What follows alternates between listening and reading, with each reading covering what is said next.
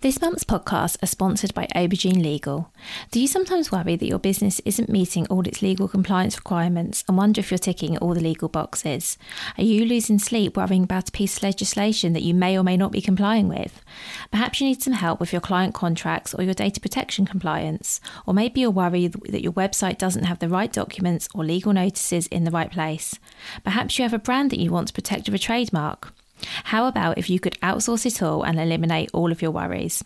If so, then get in touch with Aubergine Legal, a friendly commercial legal consultancy offering practical and clear commercial legal advice without the overwhelming legal jargon, taking the worry away and helping you to protect your business and minimise your risks.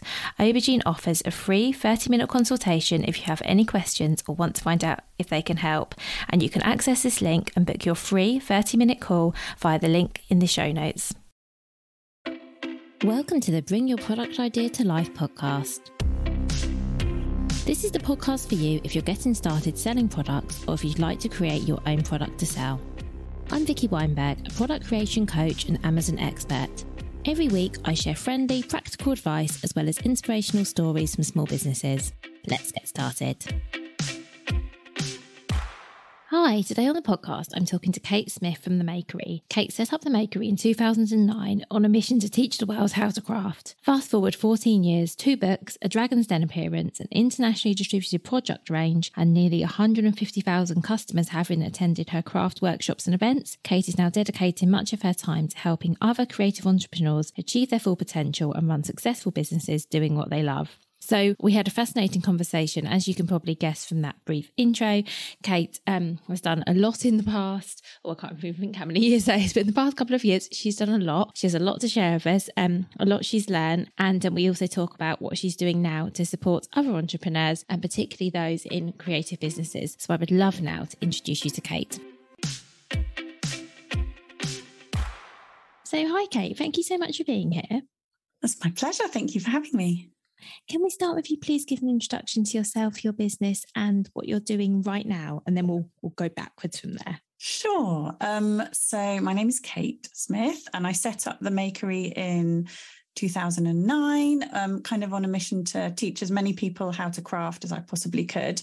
Um, what I'm doing now is after lots of things in between, um, there's three pillars really to my business now. So, the first thing that I spend a lot of my time doing is consultancy. So, I help large, usually quite large creative businesses um, achieve whatever goals they want to achieve. So, whether it's supporting them with marketing and their teams, whether it's working on PR, whether it's helping them do a lot around education, um, all sorts of things. And that's the great thing because I've had my own business for quite a long time. I can be quite agile with what I help them with. So that's great fun. Um, I also have a really large, wonderful team of my own think we're up to about 56 now, all amazing crafters dotted all over the country. And we host lots of creative workshops and events and team building and things like that. Um, anything from working, doing kind of creative workshops in retail to hosting team building activities for all sorts of different companies. So that's brilliant as well. And then I also work with lots of small creative entrepreneurial businesses um, and do similarly to what I do with large businesses, but basically just help them build, um, you know, gain success through doing what they love. So whether that's um, one-to-one coaching um, or i also have like a six week course that i wrote and launched two to three times a year to try and help as many people as possible um, yeah progress their businesses and and enjoy success Oh, thank you so much for that introduction. And yeah, you, you definitely do a lot, Kate. And the reason I, I specifically said talk about what you do now is because you do such a lot. And I know you've had a really interesting journey since 2009 as well. And there's been a lot that you've done during that yeah. time, some of which, of course, you've built on, and some of which um, I guess you're not doing anymore. So yeah. do you want yeah, to do you want to talk a little bit about this about the makery and the store and the story of it? Because I think it's genuinely really interesting. um, well, I was working in uh, like film, like media, TV, advertising, things like that um, in London, and I loved it. But I just always thought I had an, my own business in me.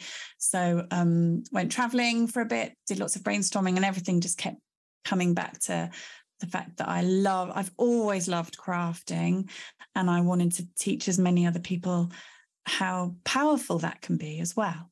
Um, so moved out of Bath, moved out to Bath, out of London, um, and just set up the makery. Um, yeah, in 2009. Crazy, like about a few months after we got married, and I think we got the keys to the business uh, about 10 weeks before our first child was born, which is so often the case with people who own their own businesses. You do everything all at once.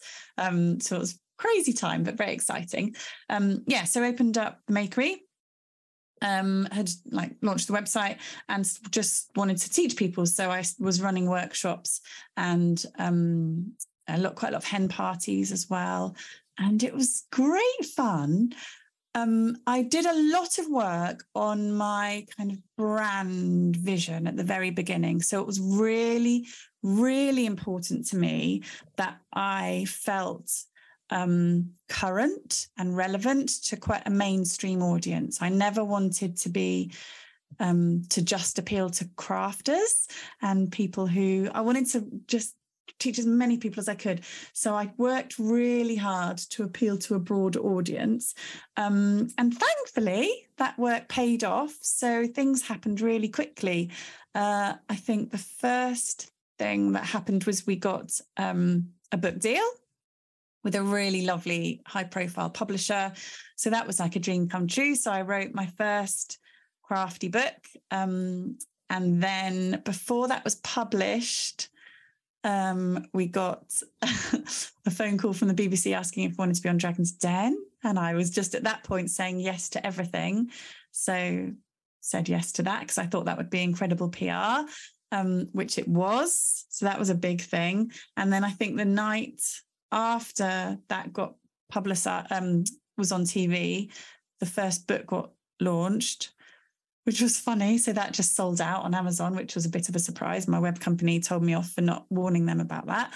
Um, and then off the back of that, um, we didn't get investment, which was fine. We didn't particularly go for investment um, on Dragon's Den, but we got a lot of phone calls after that from companies wanting to invest or just work with us. So we ended up um, signing a licensing deal with a company who we worked with for quite a few years, making a range of makery kits and products. That was amazing. Again, again a lovely dream come true. Um, and they had amazing distribution. So our products were all over the place. So that was brilliant. Um, and throughout all of this time, I was kind of growing the business as well, kind of on the ground. So we moved premises a couple of times. We also opened a shop. Um, we were doing a lot of hen parties as well as the workshops. So we um, had a really large premises in the centre of Bath. And we'd also started working with other retailers. So we were working with John Lewis in London and nationally hosting workshops with them in their space. Um, yeah, so it just kind of grew and grew. And then we started doing quite a lot of B2B stuff as well. So we were doing workshops and events, not just for people, but also for businesses as well. Um, yeah, that's kind of, that all happened. Um, I'll let you pause and yeah. Take, a, take a breath now because um, yeah. um, that's that's a lot. You've done so much kate. Um, yeah. and that's I, that's why i think your story is so interesting because i think you know since 2009 you've done so many things. I think it's just really useful for people to hear that businesses can evolve and change and you can grow on what you've done. You can also yeah. leave things behind if you decide they're well, no longer working Exactly. So, so to be honest, it all everything that I did was customer facing. Was relied on people being in front of people. So when COVID happened, everything changed for us. Um, there was another big thing that happened actually prior to that. So actually, Brexit had quite a big impact on the business as well, which I could maybe talk about in a little while. But COVID was obviously the big thing. So all of a sudden, all of our activity pretty much was just ground to a very, very quick halt. Um, and that actually had I was I was deliberating whether to talk, talk about this with you. I don't know if I've mentioned it to you before, but um, I so we had issues with an old big building that we'd had, which I'm definitely not going to go into. But ultimately, um, we were asked to cover some money for that old building. And, and I was just like, well, no, we can't afford to do that. Like all my business has stopped. I'm trying to pivot Um, so we ended up liquidating the old business, which is something that was really terrifying and really I felt like a huge failure at the time. I was like, oh my gosh, what it's all been for nothing. Um, and I went through a small, short period of, I guess it was grief, really. Um, but actually, it was it's made me so much stronger and i have learned so much from that experience and it's all fine and i picked myself up and rebuilt it again not from scratch because i'd already done loads of the work but i was really reassured by everybody i was working with they, they were like we're not working with that business. We're working with you and we want to continue to work with you. And it was really amazing. And, and so I wanted to mention that because often you think you're faced with such challenges and you're working on your own and you um is you're you can be quick to feel like you've just done something awful but actually honestly it was a really really amazing experience in hindsight and it's given me so much. So um so yeah so as a result of covid i completely pivoted the business and then i went online really. And then since then i've built it up again with the three channels that i talked about at the beginning and that's where i am now. So it's changed massively over the years.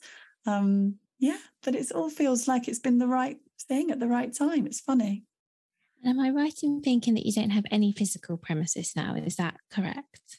Yeah, that's right. So I just have my office here at home in the garden, and then I do have another office where I store the boxes and boxes of stuff that we need to carry out what we do.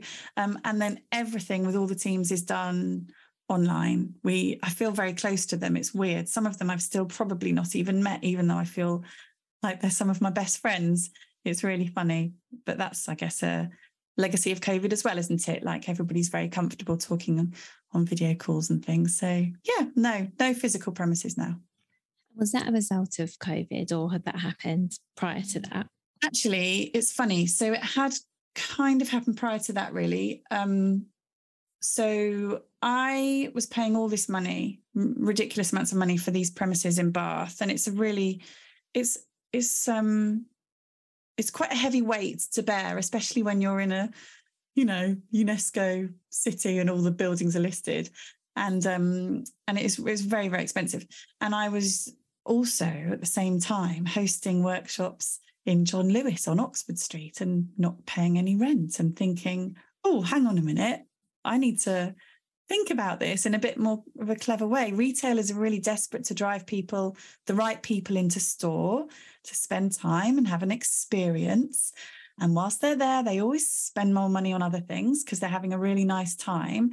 So I um, walked away from all the premises and I just started working with retailers um, all around the country and all different sorts of businesses and just helping them and helping me. And it's, yeah, so, so that's how we've operated since, oh golly, I don't know when, probably about 2018, I think.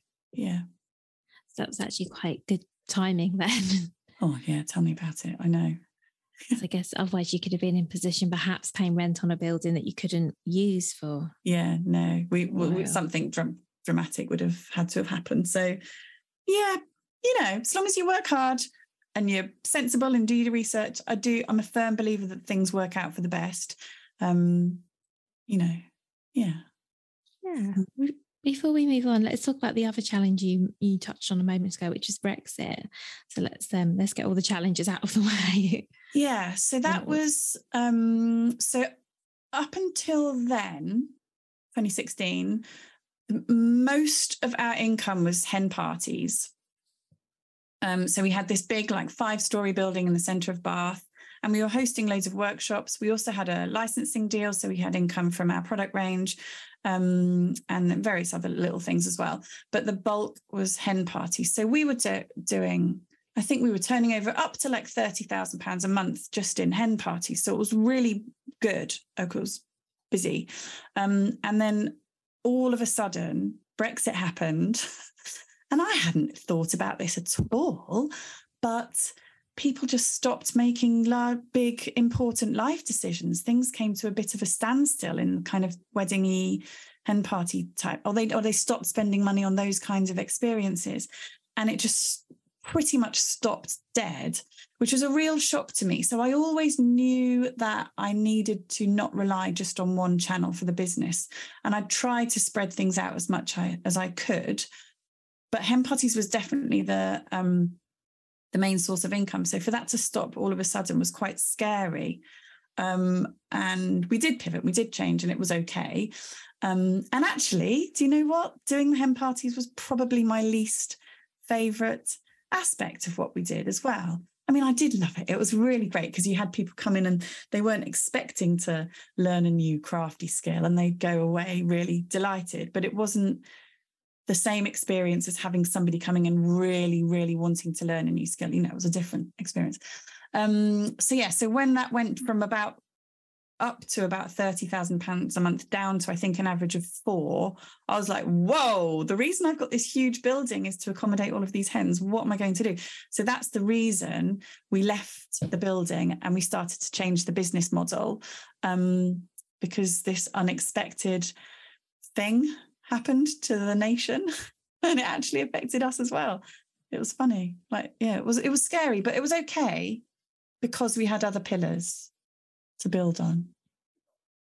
So yeah, I'd say they've been the two biggest um, shocks to us. Well, thank you for sharing those. And the reason I, I wanted to ask about them, and really genuinely thank you for sharing, is just to kind of reiterate what we were saying before that that especially the longer you're in business, I think the more likely you are to come up against things that challenge you or yeah. kind of set you off on a different course. Um, and it's really interesting to hear how you've overcome that and how your business has changed as a result of that. And I think that's really reassuring. And actually, I say the longer you're in business, I guess, you know, for lots of us, it happens sooner as well. Um, yeah. You can't really it tell is, when these things are coming. Yeah.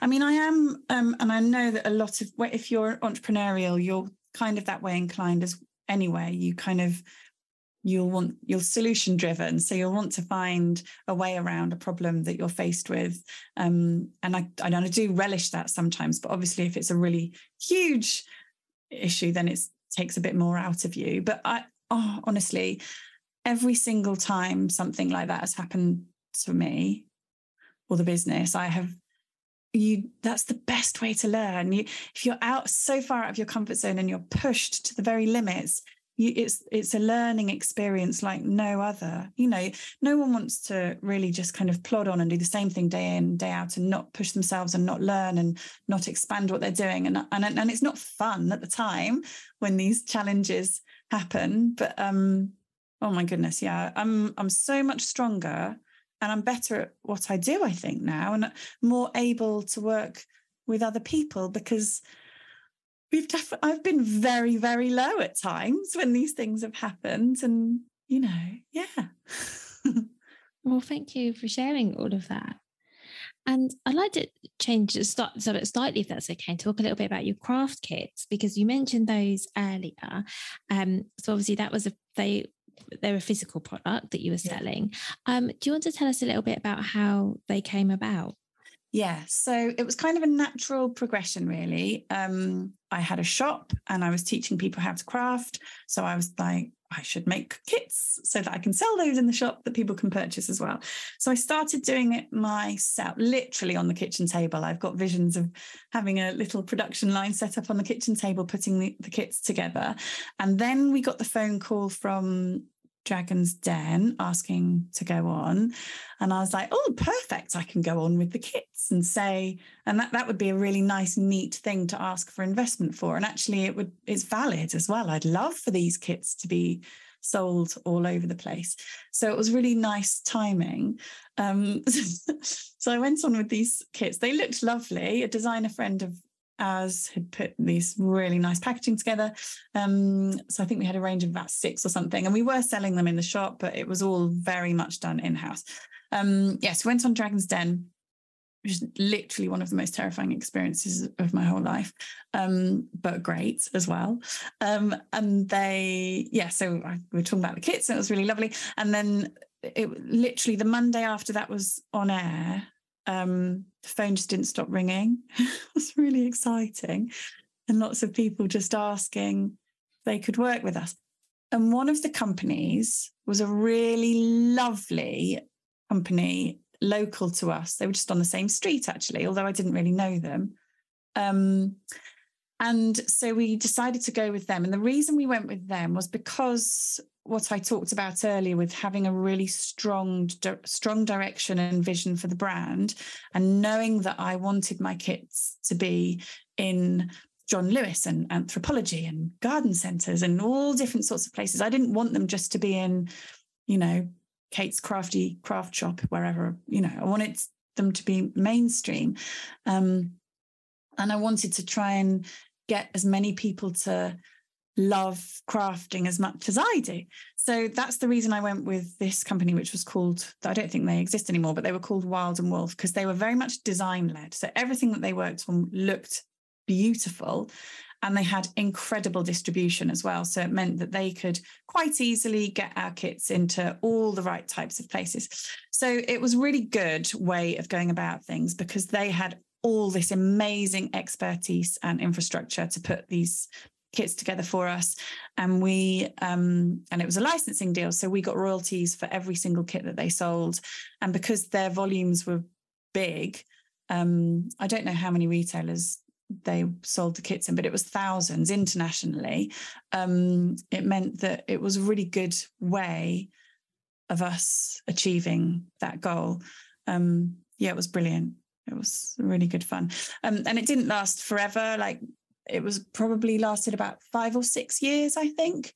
Um, but that felt right. It felt like the right time to stop that. We'd kind of got the kits out there then, and yeah, it was it was great.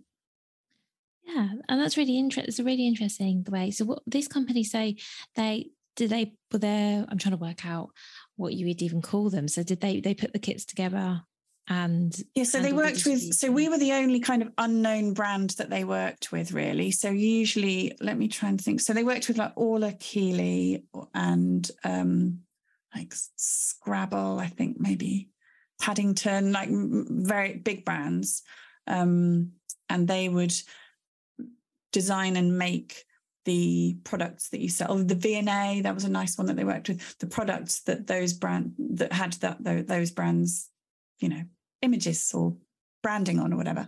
Um, and so they, I think it, we were helped by the fact that we were on the same street as them and that we had um, this vision. We already had a really nice, really nice brand guidelines. The logo was really lovely. It was really fun, and there was definitely an appetite. So that was that was probably in like 2011. So back then, crafting wasn't as big as it is now. It was before certainly no sewing bee on telly or anything like that. It wasn't it was it was more fusty than it is now. There were slightly more yeah like fusty kind of connotations just with craft. So um but they could see that there was an appetite for it. So that's why they took a bit of a punt on us. Um and we were delighted that they did that. So yeah, so what they did was I would work with them. So I would come up with ideas of kits that I thought would do well, um, and it wasn't just kits; it was things like our own branded pots of pins and buttons and sewing scissors and ribbons and on these lovely wooden spools with like our logo burnt into the top. It was really nice stuff. Um, so I would come up with ideas around products that I think would do well. They would put that through their department of um, you know product experts and see if what they agreed that they could put a range together for. So there was usually like a bit of a theme with each launch um, and then we so whether it was more kind of like making your own fashion accessories one time whatever um, and then they would obviously do all the work with their factories and find out if they could get all of this the supplies for it then they would design it so i had to sign off on absolutely everything it was so exciting. So every week I'd get like a new box with maybe different colors of ribbon that I could sign off and things. So I just got all the fun jobs. Um, and they did all the work using all of their all of their infrastructure. And then um, yeah, and then they launched them and we'd start getting royalty checks. So it, it worked really, really well for us. Doesn't work for everybody with that way, but it, it I was really, it really delighted with how that deal worked out. It was brilliant. Yeah, it got us a lot of exposure as well. It kind of pushed us on to the next level because the distribution was so good. We were we were in a lot of places. That was a licensing deal, is that correct? Yes, exactly right. Yeah. Yeah, I get I forget who's the licensee and who's the licensor, but we're one or the other, and they're the other one. that's really interesting though, because I haven't spoken to anyone who's who's who launched a product in that way. So that's really interesting to hear about. Yeah, it was, to be honest, it was the only way that I, we'd never have been able to achieve that scale. So the amount of money that was tied up in stock, we couldn't have spent that kind of money. Um, whereas they did, they had that clout. Um, and also the the economies of scale with them purchasing in the volumes that they were purchasing meant that the price points were much better. So um, I could never, it, I, I'd have carried on doing the kits and I might have managed to brand up some little pots of pins and things, but it would have never have been as profitable and as large scale as it was with them. Um, yeah, that makes sense. Because like when you when you were talking about some of the items, I was thinking so things like the ribbon and pins and things like that. I don't know what the margins are like, but I imagine if you're sourcing as an individual, that they're not going to be great. If you no. realistically, so it sounds like because they had that economy of scale that yeah. everything was just much more manageable because i think that there might have been products had you been doing this yourself where you'd have said actually that isn't feasible for the effort or the money yeah. or whatever it's going to take, actually that's not a feasible product for me to sell. So it sounds exactly like you have right. such a big range yeah, as well. Exactly. So it's yeah, when you're doing everything yourself, you have to question every product, don't you? Is this viable? Am I going to make money from it? Am I spending too much money on just making it look nice? Is it is it is it viable? Yeah. And I didn't have to make those kinds of decisions with them. I just decide I just put ideas forward as to what I thought would work for us and for them. And then together we came up with um yeah, with with all this range of product. Honestly, it was so like, you know, walking into Liberty and John Lewis and seeing this display. Oh, oh, I cried so much, so many times when I'd go in and see things. It was really exciting, really exciting. Yeah. It's amazing. I I can totally understand. I think that's, yeah, yeah, I that's, that is really exciting. And yeah. it's, yeah, I, I think it's amazing that um, how lucky, you know, that not lucky, but it's not fortuitous that, you know, you said yes to the opportunities that came your way that then put you in front of people that then led yeah. to this company contacting you because you yeah. spoke earlier about saying yes to everything and um, i think this is an example where i guess all those yeses led up to this yeah that was very much my mindset at the beginning was i just said yes to everything. And there were plenty of things that i said yes to that i really shouldn't have done. But i learned quite quickly what was well not every time but what sounded like a better proposition than others. Um yeah it's funny. But it's but thinking about that so that so you know if you've got somebody who hand whose brand values are in handmade goods that's that kind of licensing deal is never going to work no. for them. Whereas for me it wasn't about it was just i just wanted to get as many people making as possible and as many people experiencing the joy of making things yourself. So that was the way for me to do it. So it's not right for everybody but um yeah it's maybe an option that people don't think about but it is sometimes worth it. Yeah. I think you're right. And it's about knowing, as you say, coming back to your brand values and knowing what you're trying to achieve. Yeah, exactly right. Yeah.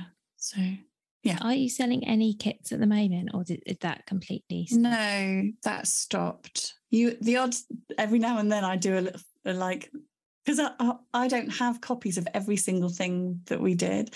And sometimes I, I think, oh, that's sad. I would like one of those, you know, to give to my grandchildren one day or whatever. it's very crafty. Um, so every now and then I'll do a little search on eBay and find something and get it. It's so funny. But um, no, we don't sell any, I don't do any product retail product stuff now at all. Actually, it's all service driven completely. For now, you never know. No, you never. And, and I get the feeling that yeah, things will evolve. And if I speak to you again in a couple of years, I'm yeah. sure things will have will have changed. Yeah. So that leads us on really nicely then. So let's talk a little bit about how you're using all of this experience and everything that you've done over the years to support other creative businesses. Yeah, that it's been a real that happened after COVID. And um I didn't realize so I didn't I was a bit bruised by everything that had happened during COVID, and I didn't. It was important that I just I took a slightly different tack. Um, and I started getting a few phone calls and emails from people that I'd worked with. So a lot of people had come, like most of my team over the years, over those, I don't know, 14 years, whatever, have been people who um, like making their own products or, you know, they've got creative businesses or, or side hustles or whatever size they might be as well. And they'd come and maybe teach workshops for me um, or work in the shop or do whatever. Um, so after COVID, I started getting phone calls and emails from those types of people saying, "Oh, can you help? I just feel a bit like I need some guidance, and uh, you." You're further along on the path than what maybe I am. Um, and I was like, yeah, of course I can help. I would love to help you. And so I realized really quickly how much joy that now brought me. So I, would kind of um, achieved and certainly haven't finished achieving, but teaching people how to make things. And now I still do that, but through the team. So I've got the wonderful team who teach people craft all over the country every week. Um, but I did feel like I needed something different myself. And that definitely came to me by helping other creative entrepreneurs, usually female, but not always, um, grow their own creative businesses as well. And um, yeah I, i've become a bit addicted to it actually. I love it. So i do a bit of one-to-one stuff with people now and then. Um, well most weeks um, and then i also have got a course so i went on a um, really incredible small business course about seven years ago run by goldman sachs um, which was a really, really great experience for me. And it gave me a lot of confidence because I just always used to think, oh, people just probably imagine that I play with glitter all day long. And I definitely don't. Like I'm generally behind my computer and, you know, spreadsheets and whatever. Um, and and that made me realize that my business was just as um, important as all of their more serious businesses. Is what I thought of them as in my head. And so I um, I thought, you know what? I could help so many people who might be feeling like that as well, with all the experience, all the ups, all the downs, all the wins, all the losses, um, and just help kind of steer them on their way. So, yeah, I wrote a course as well. So, a six week course helping um, small businesses, just giving them confidence, getting more clarity around their branding, around their marketing, maybe what they're working on, um, and just being a, a nice pair of ears or a sounding board for them to bounce ideas off because it can be so isolating working on your own and not having somebody be your cheerleader or help motivate you or answer to you know? Um, so that's kind of how that works really which is just i just love it i love it so much. Um, and that's that's what really motivates me now. So i still love doing all the other bits of the business too but that's what brings me the most joy. Seeing other seeing all of these lessons that i've learned maybe help some other people gain success as well. It's really so rewarding. Is that creative businesses you're working they're with? pretty much all yeah they are they're not all crafty they are mostly crafty but there's a couple of other type but they're all creative. So um for example there's a business that um sells secondhand children's clothes and they are they happen to be extremely creative people so they go about their business in a very creative way and our brains are quite similar um, and where but but most of the business are creative in some way. So whether it is oh golly all sorts people who make things to sell people who host workshops of their own people have like um, online uh, crafty retail spaces um, content creator, all sorts of different people. Oh, yeah. that's really interesting. Yeah, it's great. I, I had thought initially that you were going to say it was mostly crafters, so maybe people who are crafting and then selling their products. So it's really interesting to hear like the breadth of creative businesses. Yeah. Yeah. I don't uh, it, so what I usually do, so certainly with the one-to-one stuff, is we have a conversation, a lengthy conversation first of all, so that um, I can understand exactly what direction they feel like they want to go in and what where how they've got to where they are, and then vice versa. They'll almost be sort of interviewing me really, and if they feel like I'm the right person for them to work with, so and usually it's right because otherwise I think people if you're out there online chatting on Instagram or whatever, they feel like they kind of know you a little bit. So I don't think they'd come to me if they didn't think we could work together. Um, but with the course, I don't know. Obviously, um, when they they'll they'll sign up, and I don't know at the very beginning what types of business they are. But it has turned out to be yeah quite. There's always a link. It's always creative people, and there's always there's usually some kind of link back to craft in some way. But that can take quite a few different guises. It's interesting. Yeah. That's interesting. And I'd love to just get a little bit of advice from you, if that's okay, Kate, to finish. Um, and I know that there's probably so much you could say here. Um, so you know you can you can share as little as much as you want but what's some advice that you would have for other creative business owners but based on you know you've had yes. so much experience with running creative businesses with products so i know it's a really wide question so i'm gonna i'm gonna leave it to you with what you'd like to share like the key things you'd like people to take away yeah well i did i did think long and hard about the best nugget that i felt i could share and it's funny it would probably be different if you asked me next week to what it is this week you know it's funny what's going on at the moment in your life yeah. but um i i think it's something that i've spoken about quite a lot today and that so especially if you're creative you will never be short of ideas and you'll always think of new things that you would like to create or chase. Um, and I think there's two lessons there. So, firstly, it is of vital importance that you um, don't just have one pillar that don't just rely on one thing in your business you've got to have multiple so i always think of it like say if it was a table the table would be really, really wobbly if it just had one leg. And if that leg fell down, it would just fall over straight away. If it had two legs, or it's still going to be really, really wobbly. If you've got three, okay, we've got a bit of stability here. Um, if you've got four, great. And you don't want too many. I think four is nice. Um, I've got kind of I actually do have four. One, the fourth one is quite small, but it's still there, and I could grow it if I needed to. But um, as long as you've got multiple pillars propping your business up, if something goes wrong that you're not expecting, and that might be something like cost material, cost of materials suddenly shoots up unexpectedly, or um, I don't know, the subscription or the fees on some kind of something that you subscribe to suddenly goes up hugely, or it might be something like Brexit or COVID. um, but if you've got multiple pillars, your chance of evolving and pivoting and survival are so much greater. So, um, so it's really, really important to just not rely on one thing. And also, like at the beginning, I think I was, it was going really well from the start. So I got a, I was probably quite um, complacent right at the start. I thought, oh, oh no, it's fine. We're going to be fine. And um, but no, anything could happen and you just never know. So that's the first thing. But also to make sure that each of those pillars is viable. So again, it's stuff that we've talked about today. So do your research. Is there an appetite for it? Is it something that is going to drain your resources in terms of your time, which is your most valuable resource, um, and and leave you with no profit at the end of it, or is it something that you can um, you can make viable and you can make profitable and you're going and is going to you know is going to grow and be um, of interest to your audience.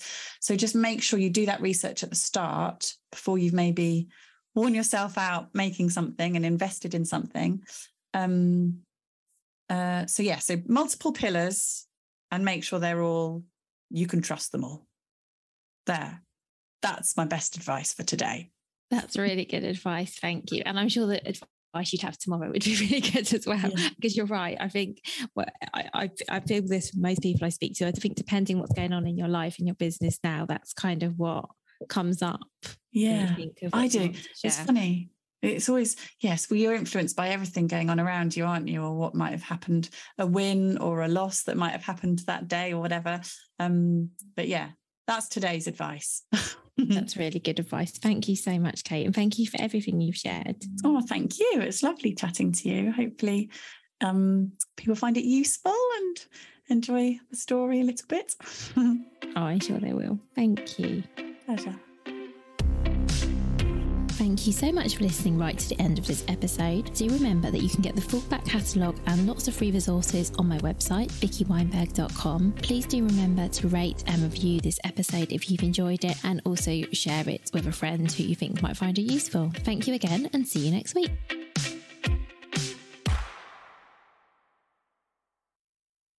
If you've been inspired to start a podcast in 2024, I really recommend my podcast host, Captivate. Captivate were my top pick when I started podcasting four years ago because of how easy it was for a complete novice like me to get started. I've stuck with them for the last four years because Captivate is still really simple to use. They keep adding great new features like the ability to share ads like these, and they've just been really reliable. So when you're ready to start your own podcast, you can use the link in the show notes and get a free seven day trial with Captivate.